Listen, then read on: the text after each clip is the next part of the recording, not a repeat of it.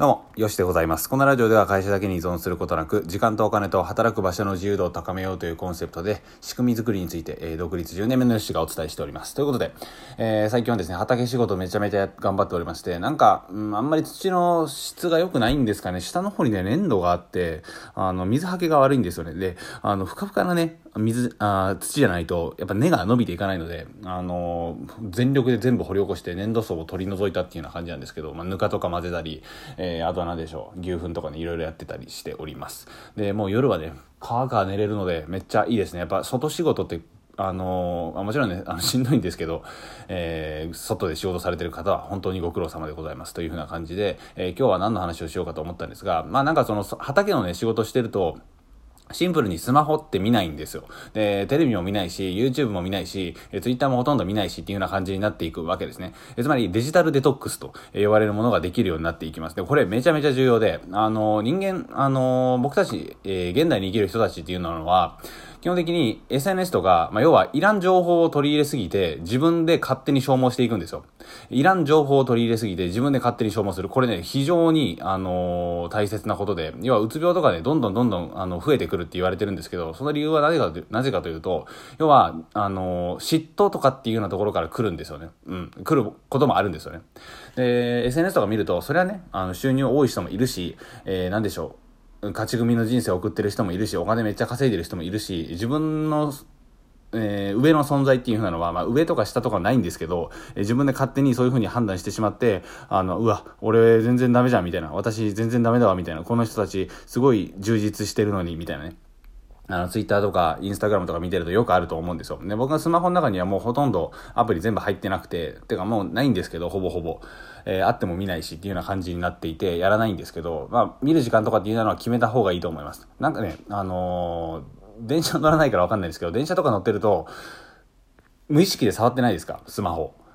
とにかく、とりあえずスマホ触ってないですか？あのー、待ち時間とか、えー、信号待ちとか。無意識で触ってるんですよ。で、これね、本当にまずくて、あの、支配されるんですよね、脳みそ。えー、あのー、いいねの数とか、えー、コメントが返ってきてるかどうかっていうのをチェックするとね、ドーパミンが出るんですよ。あ、返ってきてるかどうかな。この可能性にかけて、えー、無意識レベルで開いてしまうので、どんどんね、あの、沼にはまっていくっていうか、何の用事もないんだけど見る。そして勝手に病んでいくみたいな。え、そういう風な状態になっていくんですよね。だからこそ、自分の時間っていう風なのも奪われていってしまうし、これはね、本当に気をつけてほしいです。で、あの、全部ね、消したらいいと思います。あの、スマホのアプリは。え、あのー、で、つぶやくときだけね、あの、なんて言うんでしょう。パソコンの中で、えー、僕はパソコンから繋いでやることが多いので、パソコンだったらね、もうすぐにパパパーとダダダってタイピングして打ったら終わりですし、基本的に他の人のも別に見なくていいですし、もうほとんどね、絞ったらいいと思います。健康情報ならこの人、投資の情報ならこの人、自分の理想のライフスタイルを送ってる人ならこの人、というような感じでもうね、絞って数人でいいですよ。多くても数十人です。そんなに何百人何千人ってフォローする必要ないし、あの、ほとんどね、ミュートでいいと思います。それぐらいね、あの、情報に溺れてしまってるんですよね。で、かつ、それに無意識でどんどんどんどん自分からアプローチしていって、うわ、この人たちいいなみたいな感じで消耗していくと。この地獄のループにはまってる人めっちゃ多いですので、本当にね、気をつけてほしいと思います。で、僕が筋トレとかそういう畑仕事とかを推奨してるのは、まあ畑とかね、ちょっと難しいと思うんですけど、えー、推奨してる理由としては、あの、シンプルにね、あの、スマホ触る時間がなくなるんですよ。で、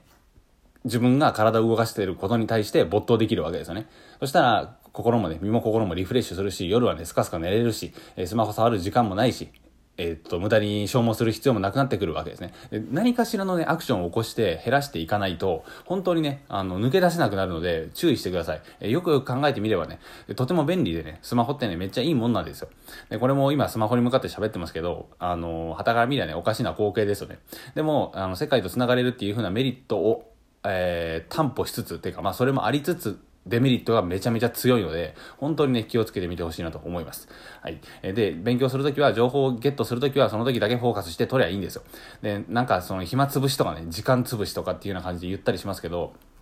よくよく考えてみればね、有限な人生潰してる場合じゃないんですよね。うん。あのー、そして勝手にね、消耗していくわけなので、本当にね、ここは何としても言いたいというふうな感じで、えー、ラジオを撮らせていただきました。僕のスマホ見てほしいんですけど、ほとんど何も入ってません。あのー、な、何が入ってるかな？ラジオのアプリぐらいですかね。うん。それぐらいでいいと思います。